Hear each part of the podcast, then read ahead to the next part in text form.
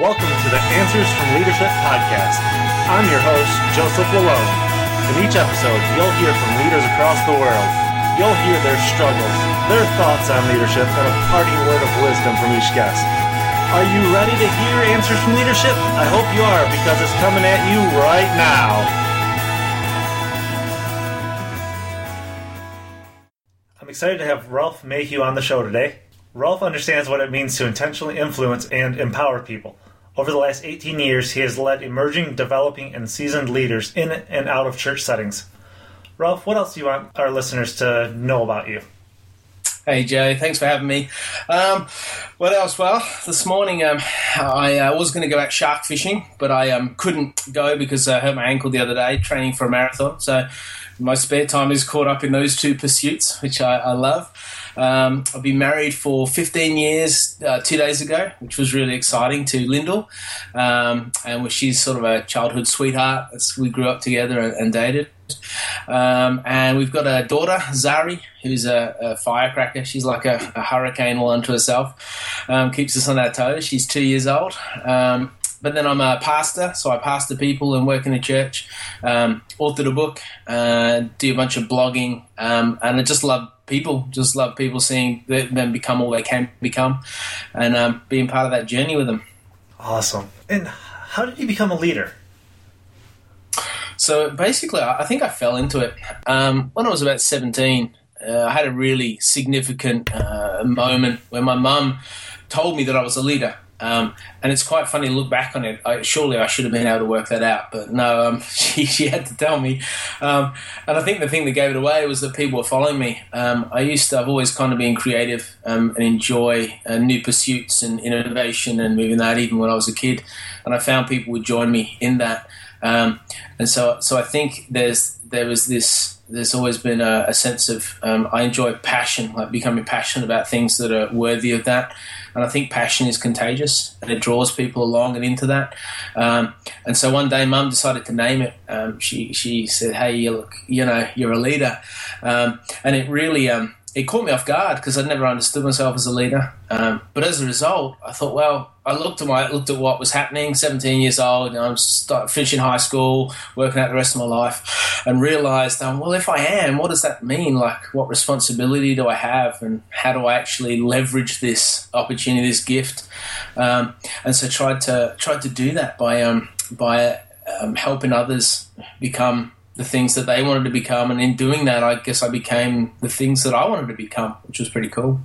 It's funny though. I, I love how you mentioned that your mother had to tell you that you were a leader. You know, yeah. It, you know, I think we were talking a little bit before our chat about how you know we don't always we, we know what things are, but we don't always recognize it until we're made aware of it again. Yeah, um, it's so true. I think it's just I think every leader, every person has a responsibility to tell people who who don't recognize things about themselves. Those things, you know, with this opportunity to encourage and cheer on and call out. And we tend to, you know, you, you, you see up and coming and emerging leaders and like, well, of course they're a leader, but sometimes they don't even realize it. Um, and I think it's so powerful when a when a leader or an older person just speaks that into to a person's life. It can be really well for me. It was life changing. I think it can be life changing for people. All right, totally agree there. What does leadership look like to you? Yeah, I think um, I mean there's lots of technical answers in terms of like um, positive intentional influence, but I think leadership looks like serving people to help them become who God wants them to become. Um, I think the trade off there is is we have to sacrifice what we think they should become and what we hope they would become um, to adopt what God wants them to become. Um, and so, in a lot of ways, we're facilitating um, pathways and opportunities and environments where people can encounter God. Um, and whether that's whether you're serving people in, in the local city or whether it's sitting in church or in a small group or in ministry in a youth ministry, it doesn't matter. Um, but creating opportunities for people to say, ah, this is what God's calling me to, and to to um, grow in obedience to that and encourage them along and, and, cheer them along along the way. So I think in a lot of ways it's um, it's intentional facilitation. It's, it's being intentional about it. It's having a vision that's bigger than us, but also bigger than them. Inviting people to well join me in it. Let's go. Let's go conquer this hill together. Great definition of leadership. And as we leave, we all face difficulties. Yeah. would you care to share a difficulty or two that you've faced? Oh man, that's it's a cracker of a question. I was thinking earlier. I was like, oh, there's been a few. um, uh, yeah, um, I was uh, about ten years ago, uh, maybe maybe longer, about twelve years ago, um, was diagnosed with clinical depression, which was uh, basically what happens. I got really sick, and everything that I put value and security in, I couldn't do because um, I was in bed sick, and that I developed in, um, massive insecurity out of that and became depressed. Um, and that was kind of a well, the best way to look at it is this prison I was held in for a couple of years until there was some amazing things that took place to enable me to move out of that. But what I realized in that is um, one of the difficulties every leader faces is their security. Like, what do we put our security in? Like, do we put it in God? Do we put it in Christ, who is unchanging and who is forever um, secure and stable? Or do we put it in work or success or relationships or all those other things that are all good things, um, but they can't afford to define us because they have the tendency to, to ebb and flow and diminish and, and disappear. And when they do, they can leave you just in a, a complete mess. And so I think I learned that the really hard way. And um, I think a lot of the advice I give to leaders is like, don't don't let things get to that stage. Like, pull up well before you get there because it's far easier to do the painful surgery beforehand than look at the devastation of when things have fallen to pieces and you're burnt out and a complete mess. Um, so I think that that's been pretty huge and, and something I've um, I'm well and truly out of that space now, which is awesome. Have been for years, but um, yeah, there's there's not a, season ministry that goes by when I don't think, oh gosh, the things I learned from that season that are so valuable moving forward. Um, I think there's other general things. There's like you make decisions that people don't like, even though they they might be really good decisions. Uh, you're like, oh come on, and people end up not liking you or not liking what's going on. I think that's tough. Um, I think when you're a leader, people see you differently. So there's something strange that takes place when they look at you and they they think, oh, you're the leader, and, and you look at them and you're like, we're just mates and good friends. Um, and so there's there's something that shifts there, which I think can be really um, difficult at times. And I think one one other that I really struggle through was um, the ugly word for it is messiah complex. You know that whole thing of we can save people and we can really help people and stop their disaster. And uh, I just discovered that you can't. Jesus can, but I can't. And so it's how uh, I think that's a lot of um, the premise of my leadership of like if we can help people connect really strongly with Jesus um, in a vibrant, alive way, and they can find obedience in that um, it just brings so much life and change to their lives that I hope I could as a leader, but I'm just not that good. But I've realized no one is that good. Like, it just doesn't work that way. And, and I like that you hit on the Messiah complex because that leads kind of into my next question. You know, I'm a believer, and I know that you're a believer. And, you know, we both consider ourselves leaders. Yeah. You know, like you said, that Messiah complex can can kind of rise up. Um, yeah. How can we reconcile being a leader but also being a follower of God? Yeah, this is such a good question. It's one I've wrestled with for ages because I think um, when we look at leadership, so we cut away anything to do with faith, we just look at leadership. But the, the thing that springs to mind in most people's heads, at least in mine, is is a A type personality. Uh, usually a man, really, um, really uh, strong, um, determined, powerful, directive, demanding. And then you look at what the um, stereotypical view of a Christian is, and it's everything except that. Like it's meek and mild and sometimes compromising and too nice and gentle. So you have these two stereotypical images um, which don't come together. And so you're like, how can Christianity and leadership actually exist together?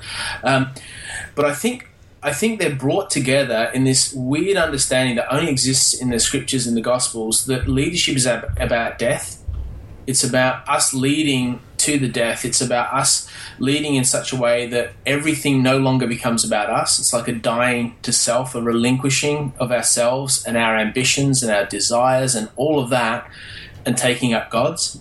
Um, I think that's how those two things are reconciled. Um, and you look at, say, in Corinthians, where it talks about the, the gift of leadership. So there's this understanding that God gives a gift of leadership to people. So we must be able to ha- somehow understand that dynamic and act in that dynamic. And I think the way to do that is realizing, well, this is a gift from God, and even when it's mine, it still belongs to God. It's still God's gift. So how do I steward that, and how do I use that to influence people so that it's about God? and not about me.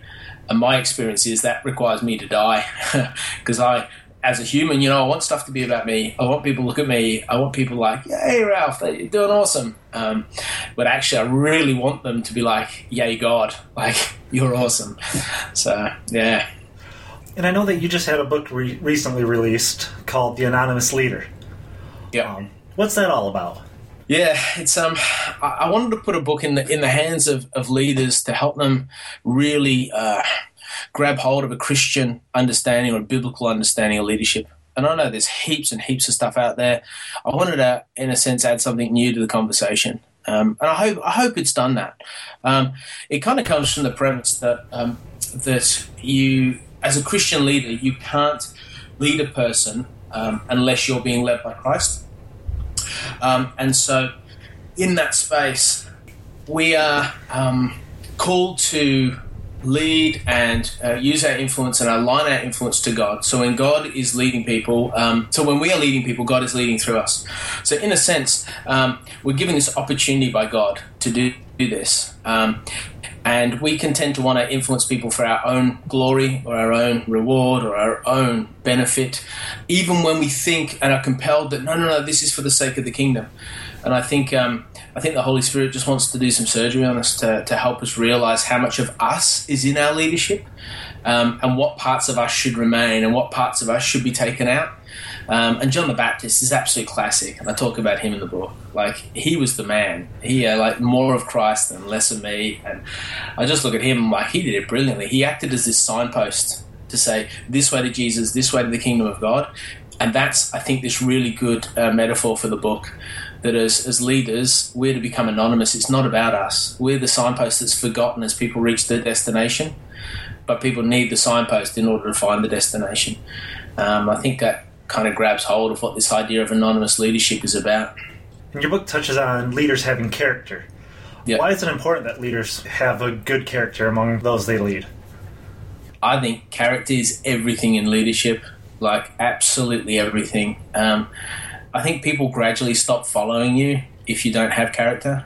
Um, uh, they'll they'll follow you to start off with because they trust the space that you occupy. They don't trust you; they don't know you, right? So you stand up and you're leading them, and they, they trust you.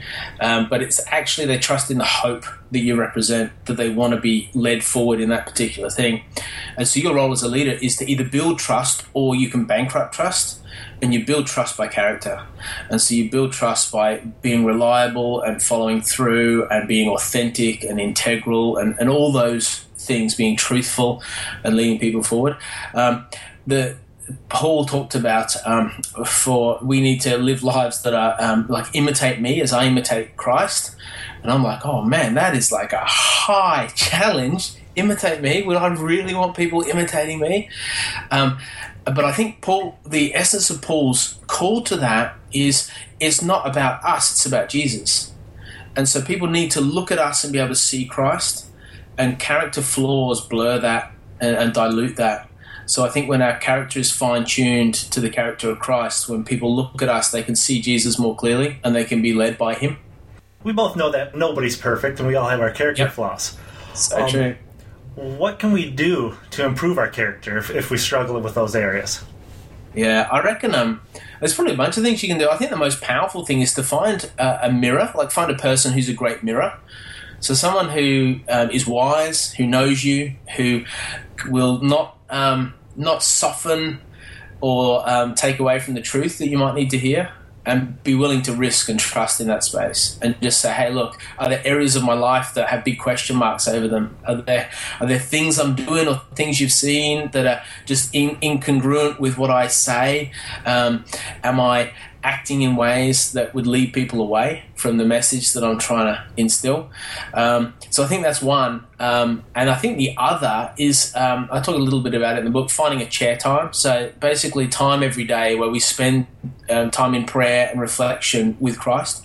Um, because I think when you hang out with Jesus, the more you hang out with Him, the more you realize how imperfect you are. And the more um, He is able to cast the spotlight on those areas that you need to develop and you need to strengthen and, and work on. and, and the more He's able to have permission to do that in your life. Um, I think to do one, if you just spend time in the chair with Jesus, you can be blind to things because of our, our psyches, the way we're sort of geared up. Um, but then to do the other, just to spend time with somebody who's wise and get them to, to shift, um, we can feel so um, debilitating and disempowered. It's like, oh man, how do I ever fix that mess I'm in or that habit I've got or this dysfunction about me? And I think that's where spending time with Christ actually enables that to take place. Yeah, I love those suggestions. And you know, we might struggle being able to find somebody that can help, you know, be that mirror to us. Do you have any suggestions to help us find somebody like that? Great, great question. I think um, everybody has those people that they admire, that they respect. Um, I think it's worth the ask um, even if that person's someone that they, they just perhaps they're listening to sermons through podcasts or they've read a book about or whatever, I think it's worth the ask. It might be someone that you just rub shoulders with and you you don't really know them and you think, oh, this would be embarrassing, um, but but asking them. But I think another thing is reading reading books about spiritual development and um, like anything by Dallas Willard, for example. That guy I was crazy. He was just like, get to the root of the matter in a second, kind of puts his finger right on your heart. Um, so I think reading books like that, or uh, by, by the, the theological greats, the, the great writers who have done a lot about spiritual um, discernment and spiritual growth and, and, all of that, I think you can't read one of those books and not come away thinking, oh, I've just been smashed. I've got to go address this in my life or fix this. Or you think you're devoted before you read it, and the last page you realize, am I even a Christian? Oh, I'm going to sort this out. So yeah, I think um, I think yeah, being have finding access to great books. Um, uh, uh, yeah, that's what I that's what I put forward.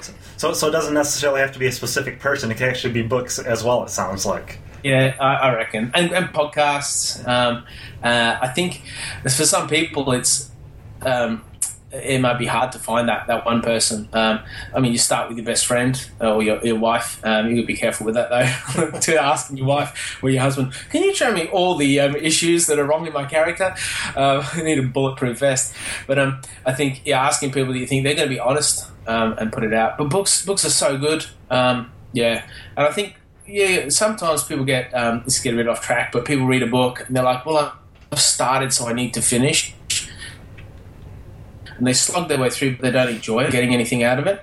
I think you know those books you just need to put aside and pick up another one and try again. So when it comes to character development, if you're thinking, "Oh, I'm not getting stirred or challenged by this at all," that's right. Just put it down, find another one. Good advice on reading books, getting what you need out of it, and then moving on. Yeah, yeah. Leadership is costly. I think. What do you think about that?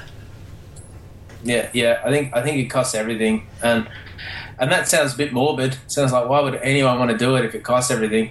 But I was reflecting. I was like, all right, so it costs you spiritually and financially, usually, and emotionally, because you're worried about people, psychologically, because you're using headspace to to solve problems, and that um, physically, because you've got to be there. Your time, your relationships all slightly change. Um, your pride. I think it costs us in every way, and I think um, I think in the cost there is this wonderful reward of of having the privilege to influence people, having the privilege to impact people's lives, to see them. We kind of get front row seats to people's lives being changed, but it kind of comes with the cost, and the cost is everything. Um, so I think it's worth paying, but I think some people only pay half of it and they get ripped off. They're like, oh, this isn't as good as I thought, and they've only paid half of it, and they get stuck in this in between space and that can be really hard for them. Um, and often I see I see leaders fall out of the, the race and sort of slip to the side because of that dynamic that they they paid so much, but if they just just trusted God with everything said, "All right, God, this is your deal. I just want to trust you with everything," the reward would be amazing. Um, but yeah, and, and and when I say cost, you know, you still got to rest, you still got to play, you still got to recreate and hang out with friends and do all those things. But I think on a really deep level, it's that it's that what it costs you is saying my life's no longer about me. It's about what Jesus wants to do through me, um, and yeah, being willing to come to terms with that. Well, there's a lot of talk about platforms with leaders. Do you think, as leaders, we should have a platform?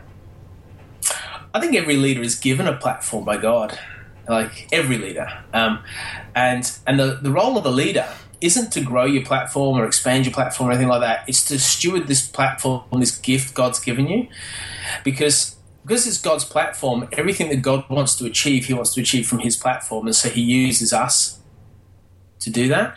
So it's sort of like this um, metaphorical real estate that we um, we have been entrusted with, but it's still on loan from God. So God can actually take it back anytime he wants. Um, and I think that's where this idea of anonymity comes in of like, oh, it's not about me. I'm meant to occupy the platform in such a way that when people look at me, they see Jesus, and I'm anonymous in this whole deal. Um, I think the leader who doesn't do that, the leader that jumps on the platform um, that God gives and says, "Hey, look, look what I can achieve now, and look at all the people looking at me and what I think about me and how amazing am I, and look at the difference I'm making." It, it's only a matter of time until they fall off the platform, um, and we you see it all the time. And I think that fall is a long, painful fall for people to take. Um, yeah, so um, I think the best best understanding of platform is well, it's actually God's platform that I've been entrusted with. How do I how do I steward this platform if this is God's platform? What does that mean? I love that. It's a platform, but it's not ours. Yeah, You know, it's yeah. God's. You know, how do you keep your focus on that rather than you know letting your ego get in the way Yeah. and you start going to my That's- platform? No, not God's. such a good question. I think having um having sort of markers along the way of um, so for example in the in the book I talk about um, uh, tensions between five components of every leader that every leader has. And so for example the first one's passion, and if my passion is about um, growing the kingdom and and uh, building God's platform, it moves toward wisdom. Um, but if I'm just doing it for my sake, I'm being reckless and I'm just doing what I want to do, what I want to think. And so in my head, I've always got this constant thing of when a decision comes up or when I, rea- I react to something, I'm like, is this a reckless decision or a reckless response or a wise response and a wise decision? That helps me realize and, and, and gravitate toward, well, this is God's platform. Um, so, for example, opportunities will come up that you'll. Um, I had a situation the other day um, I was sharing you about a little while ago where I got invited to speak at a regular radio station, like to do some preaching and stuff.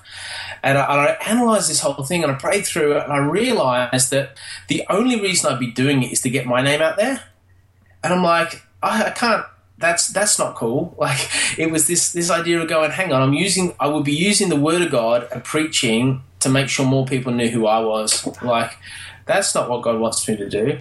And and on the flip side of that, I, I didn't feel any sort of pull or compulsion or desire spiritually to step into that space. And so I politely declined. And there's been a peace that's maintained in that. Um, and I could probably tell you a thousand other options, but I've mucked it up because I think, as you say, you know, we're, we're none of us are, are, are perfect. Um, but I think it's those reg- work out what the checks are and keep your checks and balances in your life. Um, and every leader, um, just because of, of who we are, struggles with that. Is it about me or is it about God? Or where are my motives? Um, so it's a natural struggle. Like I think the first place is to go, oh yeah, this is normal. Um, but then what do I do with it, and, and how do I move forward on it? Yeah. And I know we mentioned your book already, The, the Anonymous Leader, and you Yep. mentioned Dallas Willard and some theological greats. But I always like to ask this question: Can you recommend one or two other books um, that a leader should read? Yeah, I, I, so there's there's three that I at the moment I'm recommending to everybody. Like read these books. Um, Start with Why by Simon Sinek. Um, he basically talks about understand the why of everything, and you know you're and you're automatically catapulted into understanding vision and communicating. It's just brilliant. Um, there's this guy, this other book um, by Greg McKeown called Essentialism. Which is basically what's essential and should you be doing? Stop doing everything else. Um, I think one of the greatest um, challenges a leader faces is becoming as effective as they can be because they're doing all stuff that's good but not really great. Um, uh, there's a book by Richard Davis which I just 100% um, uh, uh, would would um, suggest or recommend. It's called The Intangibles of Leadership. Um, basically, he takes 10 chapters and looks through 10 different things that are absolutely essential to excellent leadership. Um, so, so that's been. I I've read that a chapter at a time. It's like you read a chapter at a time, like, oh man, I've got so much work to do on this this one thing. Um, and then a couple of the others. So um, I, know you said one or two, but um, there's Soul Keeping by John Ortberg.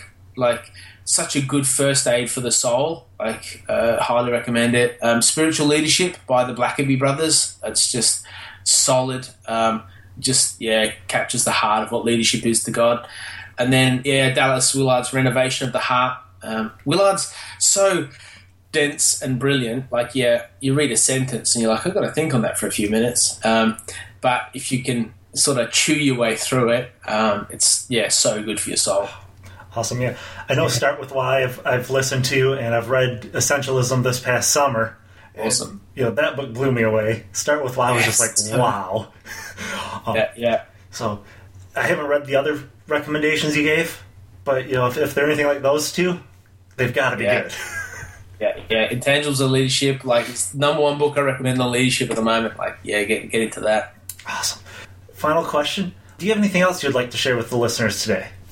I think uh, serving Jesus is the most beautiful thing you can do with your life, um, and uh, and I think stewarding your life so it moves to that place is is just the the most beneficial thing. That when you look back on your years, and I'm like I'm not I haven't got a lot of years to look back on, but when you look back on your years, I'd love it to say like, wow, I got to just walk with Christ and walk at His pace. I think leaders tend to, I, I have, tend to run ahead. Um, so keeping pace with Christ. And I had this thought the other day. So I, I passed a, a heap of like 20 somethings and do a bunch of leadership and strategy and that kind of thing. I had this thought the other day. I'm like, the one thing that I would love to put me out of a job is if everybody I care for just put the daily practice in of listening to Jesus and just obeying what he did. Because I think if all of us as leaders and as, as Christians uh, would do that, so much stuff would just take care of itself. Um, and yeah, I'd be out of a job, but that would be the coolest reason ever to be out of a job, I think. Thanks for being on the show today, Ralph. Where can listeners find you online? Yep. So, uh, so the book's available at um, www.theanonymousleader.com. Um, and I blog at ralphmayhew.com. And so you can um, come check me out there and sign up if you like and join the journey. That'd be awesome to get to know some of your listeners. And um, and yeah, it's been awesome to get to know you, Joe, I really appreciate it. No, my pleasure. Thank you. Um, I'll make sure to have those web addresses linked up in the show notes. And I look forward to you know sharing your message with the listeners. Unreal. Thanks. Really appreciate it. I hope you enjoyed today's Answers from Leadership podcast episode with Ralph Mayhew. After recording this episode, I was excited to hear that Ralph's book, The Anonymous Leader, had been shortlisted for the Australian Christian Book of the Year. How exciting is that? Not only that, Ralph wanted to give you a chance to get his book for free. That's why he sent me two copies to give away to two lucky listeners. To enter for your chance to win the Anonymous Leader, go to jmlalonde.com slash 017. There you'll be able to submit your name to the giveaway. At that link, you'll also find the show notes for today's podcast episode, along with links to the books Ralph mentioned, tweetable quotes from the episode, and links to the show on iTunes. I would be honored if you'd take a minute or two to leave a rating and review on iTunes. Doing so helps the show's visibility and allows other leaders to find it. Well, until next time, continue to lead well.